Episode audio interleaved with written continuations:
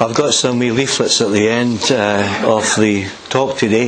If you want to take it uh, home with you, that's fine. Um, we're going to look at Mark's, is Matthew's Gospel rather, chapter 13. We'll be looking at this uh, passage of Scripture over the next four weeks, today and the next three weeks after today. So we're going to be looking very much at the parable of the sower. So let's just uh, read uh, part of that chapter 13, beginning at verse 1. That same day, Jesus went out of the house and sat by the lake, and such large crowds gathered round him that he got into a boat and sat in it. And while all the people stood on the shore, then he told them many things in parables, and saying, A farmer went out to sow his seed. And as he was scattering the seed, some fell along the path, and the birds came and ate it up. And some fell on rocky places, where it did not, sorry, where it did not have much soil. It sprang up quickly because the soil was shallow. But when the sun came up, the plants were scorched and they withered because they had no root. Other seed fell among thorns, which grew up and choked the plants. Other seed fell in good soil, where it produced a crop, a hundred, sixty, or thirty times what was sown. He who has ears, let him hear. Over in verse 18, then we read these words Listen then to what the parable of the sower means. When anyone hears the message about the kingdom and does not understand it, the evil one comes and snatches away what was sown in his heart. This is the seed sown along the path. And the one who received the seed that fell in rocky places is the man who hears the word and at once receives it with joy. But since he has no root, he lasts only a short time. When trouble or persecution comes because of the word, he quickly falls away. The one who received the seed that fell among the thorns is the man who hears the word, but the worries of this life and the deceitfulness of wealth choke it, making it unfruitful. But the one who received the seed that fell on the good soil is the man who hears the word and understands it. He produces a crop yielding a hundred, sixty, or thirty times what was sown. I pray that God will really bless His word to all of our hearts and to his name be the praise and the glory. Let's just have a prayer as you remember situations in the world today. We pray, loving God, for the situation in Indonesia and American Samoa and the other Samoa as well. This tsunami and this earthquake has devastated so many lives and communities.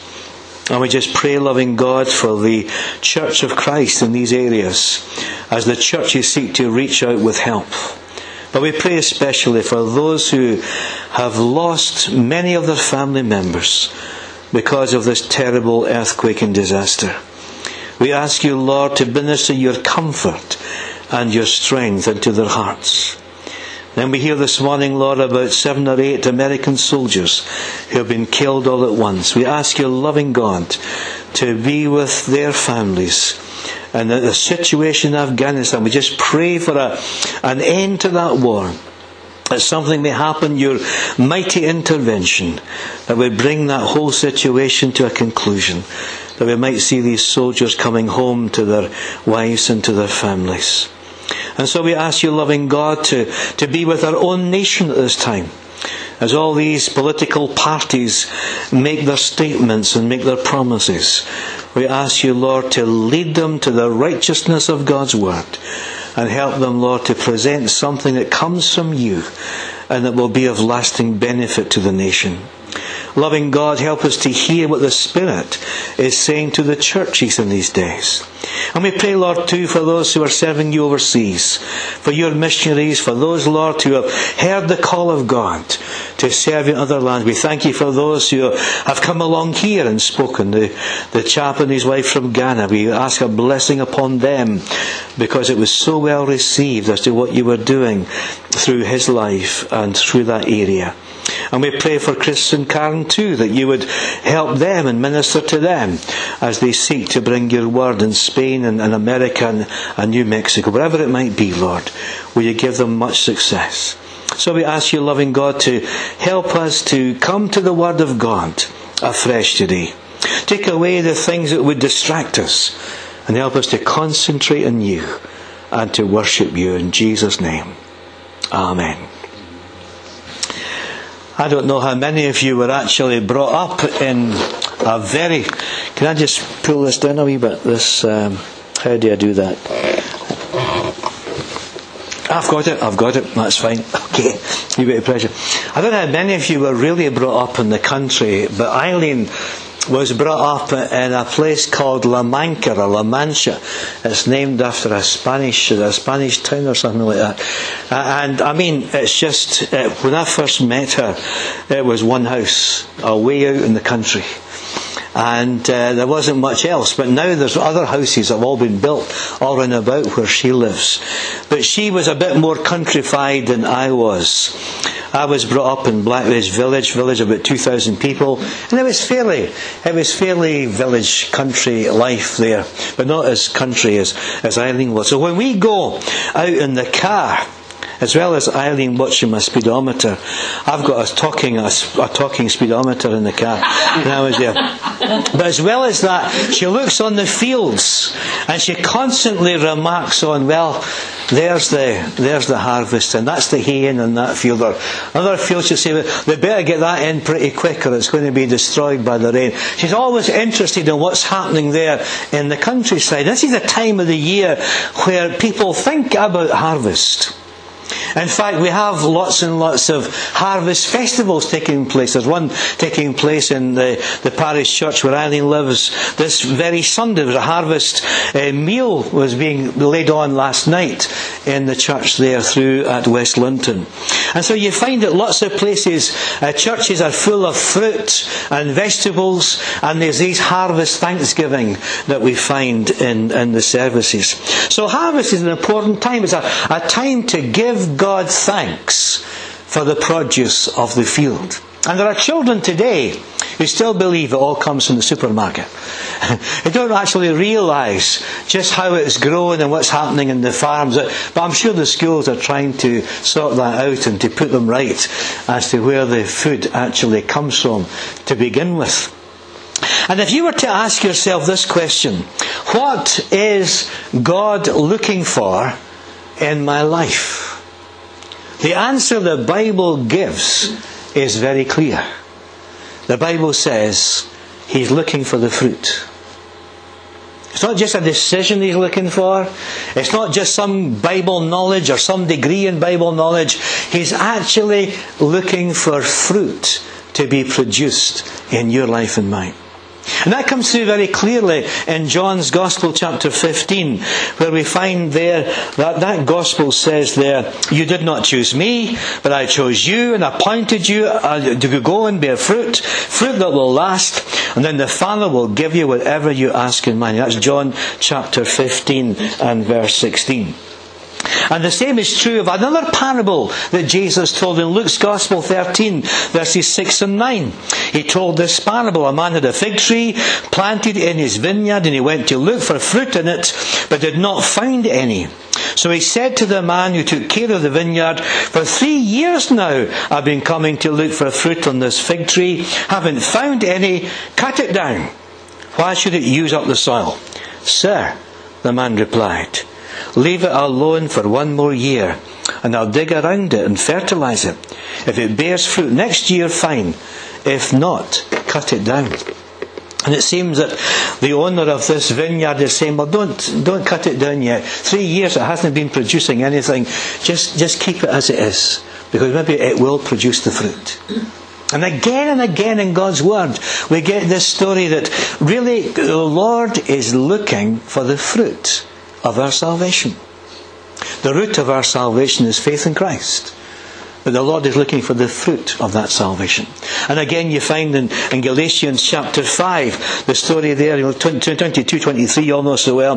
But the fruit of the Spirit is love, joy, peace, patience, kindness, goodness, faithfulness, gentleness, and self control. And against such things there is no law. But you know, you can't get very far in the Bible without it saying to you, what about the fruit? What have you got to show for your experience of salvation, for your walk with the Lord in the light of His Word? What have you got to show for your journey in the Christian pathway? And that's why this parable of the sower is so important to us. This is a story that would have caught the ears of the community because you well know, I'm sure you know this as well as I do, that the community that Jesus lived and worked among was an agricultural community. They knew about the land. They knew the importance of harvest and the crops, and they gave God thanks. They had their own harvest festival. Pentecost was a harvest festival in which they gave God thanks. And that's why this parable is just so important to it. Over the next four weeks, we're going to be looking in depth at uh, this parable of the sower and what it has to teach us. It would be more accurate to think of this parable not so much as the parable of the sower, but it should be called the parable of the soils. It's all about the different soils and the receptivity to the seed that's sown upon these soils. It's a parable of the soils. So there are three S's in this parable. A preacher's dream, I suppose, at the end of the day, but I'm not going to be using this. But there's the sower, there's the seed, and there's the soils. The three S's in the parable. So who is the sower? I think the answer is quite clear in the parable. I think Jesus Christ is the sower. But I also believe it includes his messengers.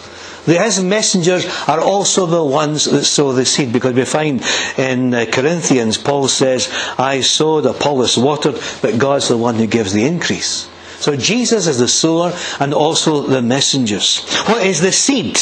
I think it's safe to say that the seed here is the message of the kingdom. Jesus actually mentions that in the interpretation of the parable later on in Matthew chapter 13. You might be interested to know this is the only parable of Jesus in the Bible where Jesus gives the interpretation. There are no other parables where Jesus actually interprets the parable, but this one certainly falls into that category. So what do we learn from this parable in Matthew chapter 13? The first thing that we learn is the sower is generous with the seed. The sower is generous with the seed. His eagerness to get the seed out means that it goes in all different directions. Now, of course, didn't have the modern implements that we have today in the first century Palestine. The sower would have a around, just remember, think of a bucket lid upside down, and maybe a cord going to each side. And the sower got out in the field with this thing in front of him, and he would put his hand in this way and hand in that way, and he got the field scattering the seed with this kind of a bucket lid upside down kind of thing. And That's what they would do. And this generosity and the grace of the sower comes through very powerfully at the beginning of this parable. He sows the seed and he scatters it, says Jesus, in all different directions. And I must admit, that was not always something I looked at when I came to this parable, the sower. I was so keen to get into the, the different soils that Jesus mentioned in the parable that I really passed by the grace and generosity of the sower. I don't want you to make the same mistake as I did. I want you to see that. That the sower is so gracious and so generous. And maybe that challenges us as to how keen we are to scatter the seed, to scatter the message of the kingdom. Is it not true to say that we believe that we know which patch is going to be productive? Or which patch is not going to be productive. We, we seem to know that, we say to ourselves, where there's going to be growth. We know where there's going to be growth. But do we? Is that our prerogative? to know where there's going to be growth and where there's not going to be growth. Paulus says, I sowed, Apollos water. It's God who gives the increase. And it's God who knows where that productive patch there was going to be. And sometimes we say, well, there's no use of, of sowing in that patch there. Didn't yield much last year. It's not going to yield anything this year. And yet there's that other parable in Luke's Gospel that said, just leave the vine alone for another year, three years without nothing, but maybe next year there's going to be something coming from that area. Okay. So you have this tremendous missionary emphasis there. In this part, the farmer scatters the seed in the hope that where there's an unproductive area, that nearby the unproductive area, there's going to be good ground. Don't worry, sir, don't worry about it. I just put mine off a while ago. but nearby the unproductive area, there's going to be some good ground there. And that's what we don't realise sometimes. That there might be an area that we say, well, that is not productive. That is useless today and putting the message of the kingdom there. But nearby, there's a soul that needs to hear that. Nearby, there's going to be some fruit alongside that unproductive patch. And that's the message that Jesus is giving out. And that's the kind of thing that, that Jesus lived out in his life. I mean, the Jews would have said to Jesus there's no use giving the message of the kingdom to the Samaritans. They're a bad lot. they're a mixed race. Half Jews, half Samaritans. They're, they're no use. Or they would have said to Jesus, there's no use in the, touching the Gentiles. Forget about these Gentiles, these non-Jews. They are dirty, they're, they're not for God at all, they're pagan. There's no use putting the message there. And yet Jesus said to a, a centurion, I have not seen such faith in the whole of Israel. And he was a Gentile. And you see, the Jews thought, we know where there's productive patches. But Jesus thought otherwise. There's something wonderful here about the grace and the generosity of the sower. And perhaps we're not as generous with the seed as Jesus was, or Jesus means the church to be. And the very fact that that seed's been scattered in all these different soils just speaks of His grace. Just speaks of how generous He really is. That's the first important lesson I want you to learn the generosity and the grace of the sower. But here's the, the second important lesson we need to learn, and that is the instant results are not what the sower is looking for. He's not looking for instant results because what we see here in the seed, if the sower is generous and gracious, what we find here about the seed, there's meant to be growth and fruitfulness. And sometimes we want it all to happen very quickly. It's only children, isn't it, who plant seed and then wake up the next morning and look for the seed to come sprouting through the earth. But that's not what actually happens in life. In fact, in this parable, the seed that actually grows very quickly is unproductive. Quite interesting. The seed that grows very quickly in this parable is unproductive. And what we find in Scripture, there, there were those who came to salvation and were healed in a very instantaneous and powerful way, and we give God thanks for that. But there are others in the Scriptures, and it took a bit longer. Folk like Nicodemus, perhaps Joseph of Arimathea, they were secret disciples until it came to the cross of Jesus. And perhaps it takes a while, I'm sure it takes a while in your life and mine to follow the Lord Jesus Christ. What we're referring to here is growth and fruitfulness. If the believer is to grow, there needs to be time to feed on the Word of God, time to prune away everything that we don't need for growth. We don't need all the leaves. And the Lord teaches us in John 15 that it has to be a pruning process to get the fruit that we, He wants to see in our lives. And I suppose, you know, when I was a, a young Christian, I wanted all the answers right away. And there was this uh, lovely Christian chap who stayed in the housing estate that I was in, and we used to get the same bus. He was going to Broxburn, I was going to Armadale. We would get the same bus. Willie, his name was.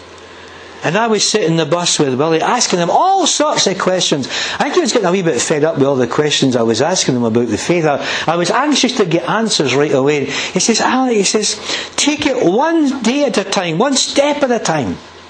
And of course, sometimes I would turn round to talk to Willie, and, and Willie wouldn't be there. He'd get up, and some other woman would be there. And this happened so often. He would get up, and, and I would. I, I always took the window seat, so I wouldn't have to do that kind of thing. but anyway, he was always getting up to give somebody a seat, and Willie would be there, and Willie wouldn't be there. And then sometimes in those days, you had these return bus tickets. Remember the wee thing, the wee hole? Maybe you don't remember that. You shoved them in, and a wee handle was turned, you know. And you got the same ticket for coming back the way. Well, if he was coming back the way, and the conductor didn't get to him he took the ticket and he tore it up.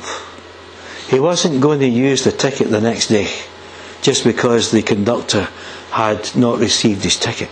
He got the journey, he got he just tore up the ticket. And, and although I didn't learn all the answers to my questions by the things that Willie said, I just watched his life. And I learned so much by this Christian, the way he would get out of his seat and, and give other people a seat, and the way that he wouldn't use the same ticket the next day because it wasn't taken by the conductor. I learned so much. And that if there's got to be time for growth, time for the teaching of His God's Word, time for the pruning away of the things that we don't really need. Well, let's get to the first kind of soil then that's mentioned this, but you'll see it there in Matthew 13, verses 3 and 4. Then he told them many things in parables, saying, A farmer went out to sow his seed, and he was scattering the seed. Some fell along the path, and the birds came and ate it up. If you look further in verse 19 of chapter 13 of Matthew, you'll get the interpretation which says, When anyone hears the message about the kingdom and does not understand it, the evil one comes and snatches away what was sown in his heart. This is the seed sown along the path. Now I need to try and help you to picture what farming was like in the first century. What happened was each man, or each farmer anyway, was given a long strip of land. And to the right and the left of his strip of land was a path, a footpath.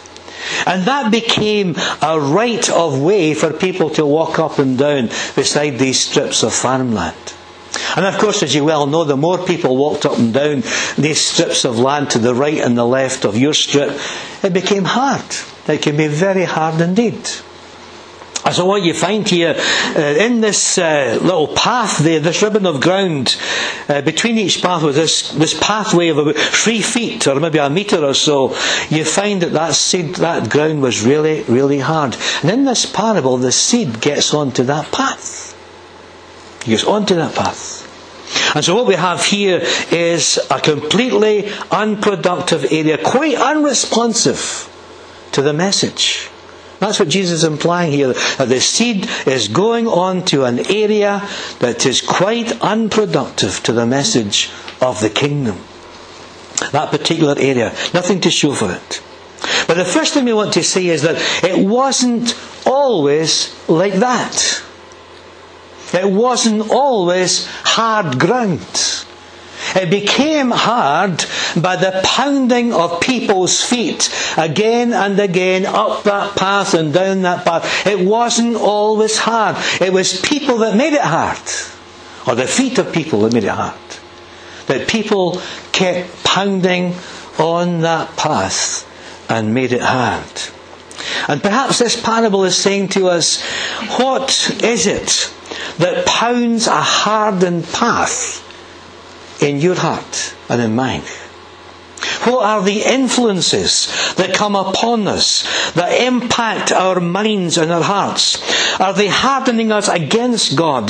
Do they compound and, and compress my convictions about Jesus Christ? And I have to tell you, there are many things in life that are seeking to do that for us. When you think of the mass media today, and the kind of message that's coming through and the kind of things in the adverts, whatever it might be on the mass media, it's seeking to pound a hardened path in the hearts and minds of many people in the world. And it may be their influence is also coming into the hearts and minds of Christians today. What is hardening us against our God? Who do we hang out with? What kind of people do we hang out with? What kind of things do we watch on television? Is it the soap operas? And, and you have to come to the conclusion, well, I'm so glad that life isn't like that. Although people argue all the time. Uh, and all the things that go on in the soap operas. And we have to ask ourselves why it's so important to have fellowship with believers. Because I really need to be in the company of those who soften my heart. I need to be in the Word of God where I can learn about a God of love who breaks up that hardened ground with the plough of his love and care. And so we find that in the scriptures there are those who have hardened their hearts against God. In fact, in the Word of God we find there in Proverbs chapter 12 and verse 14 verse 12, there's a way that seems right to a man, but the end thereof is death. I was talking to a lady just last Sunday, and I, I couldn't get over what she was saying to me. I, I should know that this happens anyway. Her husband has just left her, and he's taken off with somebody else. She's heartbroken. And she said, You know, I like what I can't get over. He thinks it's the right thing to do. I've met so many couples that have separated and gone off with other people, and they would turn round and tell you face to face, I believe it was the right thing to do. Folks, that's never, ever the right thing to do. While you're married, to take off with some other woman or some other man, as it may be, that's never the right thing to do. And yet you get folks saying, well, I just believe it was right. As if, as if the Lord had actually told them at the end of the day. And so we have this pounding of the heart, this hardness of the heart, coming even into Christians who even think that the wrong thing is the right thing. How careful we have to be in the Christian pathway. And the tragedy is that the patterns of worldly thought and philosophy can beat their way into our lives. There's a way, says Proverbs, that seems right to a man, but the, in the end it leads to death. That's the influences from outsiders, the, the mass media, the people that we hang out with, the books that we read, the things that we watch on television can all contribute to impacting the, the worldly ways in our own hearts and minds. But what about the influences from within us? What about inside of us? And the Bible teaches us that we're all sinners. If you're a Christian, you're a sinner saved by grace. And the Bible teaches us also there are things that are within us that can harden us in our hearts and mind. And one of them is a closed mind. A closed mind where we, we don't want to hear anymore. And these situations, I was just telling you about that, that girl uh, concerned there about her husband. It's the kind of situation, if you're going to the husband, he wouldn't want to hear. He wouldn't even want to know what you had to say. I remember, I'll never forget it, a girl in our church in Buckhaven. And she split up her family. She took off with the janitor of the local school. So he was, the wife was left with the family, while this young girl in our church takes off with the janitor. Well, I managed to get a hold of her. I said, Would you like to come and, and, and speak to me? So she came. And she sat in the, in the vestry of the church without a word of a lie. She sat there smiling and laughing. I was, I was, as I was bringing a serious word the Lord, she sat there with a grin on her face. I said to myself, Your mind is closed.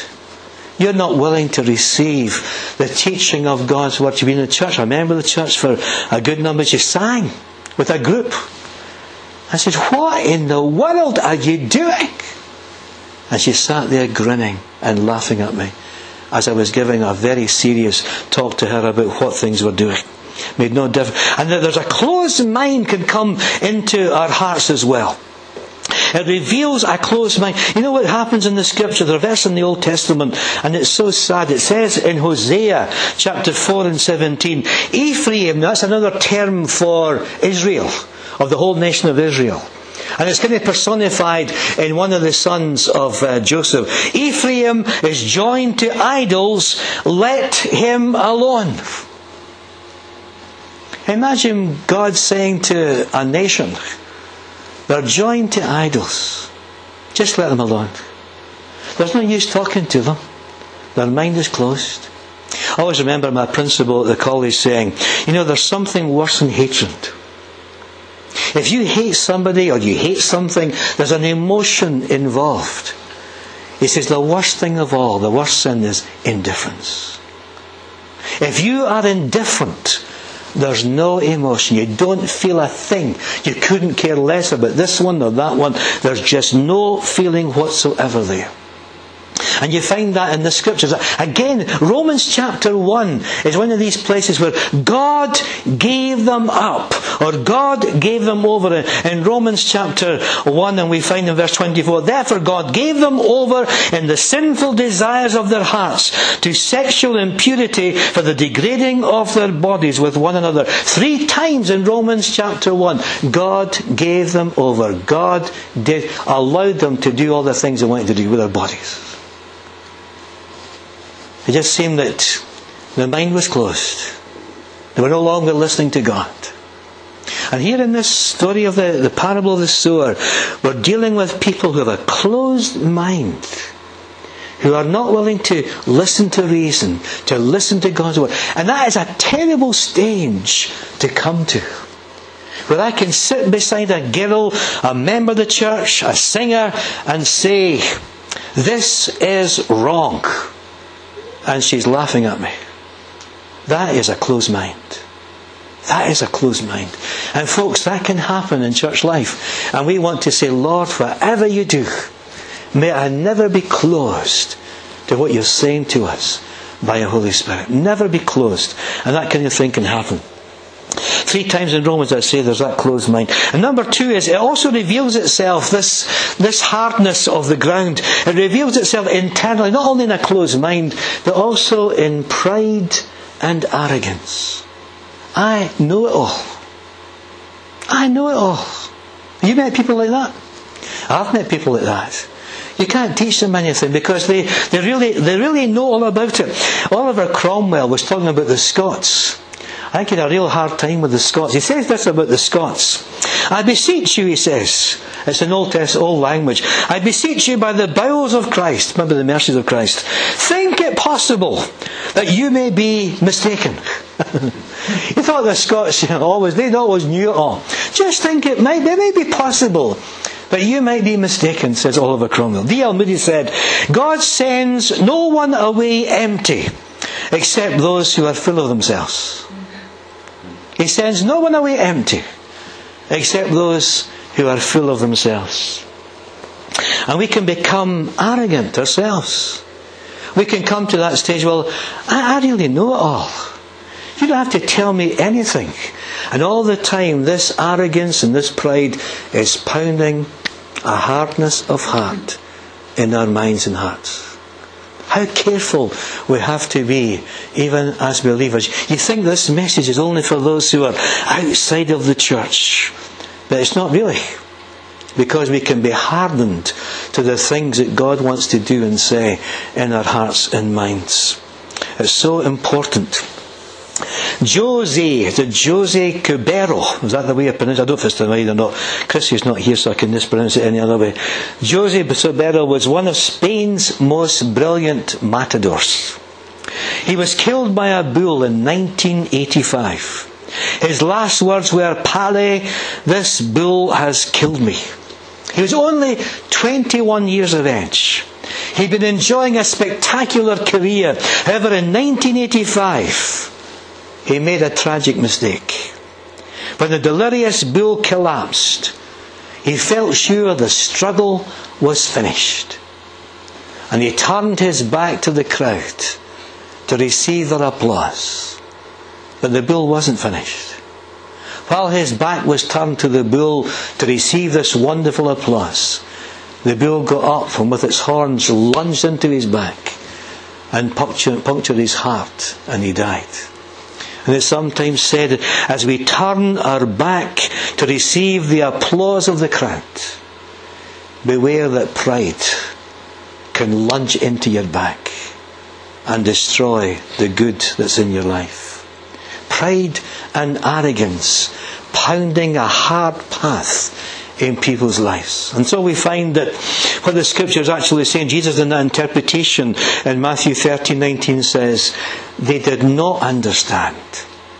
It wasn't because they knew all at all. Jesus makes it clear in Matthew 13, 19. When anyone hears the message about the kingdom and does not understand it, the evil, evil one comes and snatches away what was sown in his heart. This is the seed sown along the path.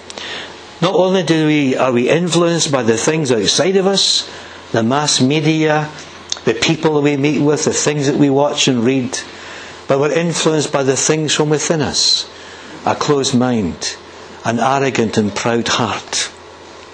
And how significant are the words, snatches away what is sown in his heart. Notice these words, in his heart. Because this parable is about the heart. It's about the heart. And here's the evil one snatching away what has been sown in his heart because that heart is hardened. That heart is unresponsive. Maybe the note to finish on this knot. Has the seed reached out to your hardened heart? That's not the note I want to finish on. The note I want to finish on this morning or this afternoon is this. Is your heart in it? Is your heart in it? Is your heart in the Word of God? Is your heart in the work of the church? Is your heart in this church? Where's your heart today? It says in the book of Proverbs, a, a lovely verse of scripture, My son could be my daughter. Give me your heart. Give me your heart. And here's the glorious news. That ground that was hard wasn't always like that. It wasn't always like that. It only became like that because of the pounding feet of people up and down that path. It wasn't always like that. And here's the other bit of glorious news. It doesn't have to remain like that. It doesn't have to remain like that. There's such thing as the, the plough of God's love and power turning over the soil to the dew of heaven, the Holy Spirit Himself. That God can turn over any hardened heart and expose it to the dew of heaven the Holy Spirit Himself. He can do, did it for me. He can do it for you. No matter how hard you might feel against the things that God's trying to get through to you, God can really soften our hearts. It's a wonderful parable, isn't it? It's amazing the things that you can learn even from that first section. The unproductive soil, the unproductive heart. Don't miss next week's exciting chapter on the next soil. Let's have a prayer. We give you thanks, Father, for the things that we're learning today. The grace and the generosity of the sower. Sowing into areas that might be unproductive, but nearby there's a ground that receives the saint. Lord, help us not to be the ones to choose what is productive and unproductive.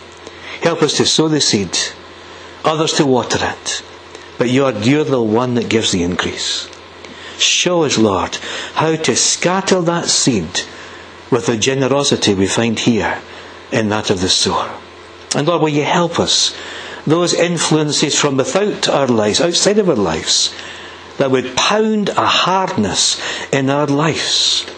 Help us, those influences within us, that closed mind, that pride and arrogance that, that we think we know it all, and just humble us Give us a humble heart and help us to know that dew of heaven, the Holy Spirit, our teacher and our guide, leading us forward.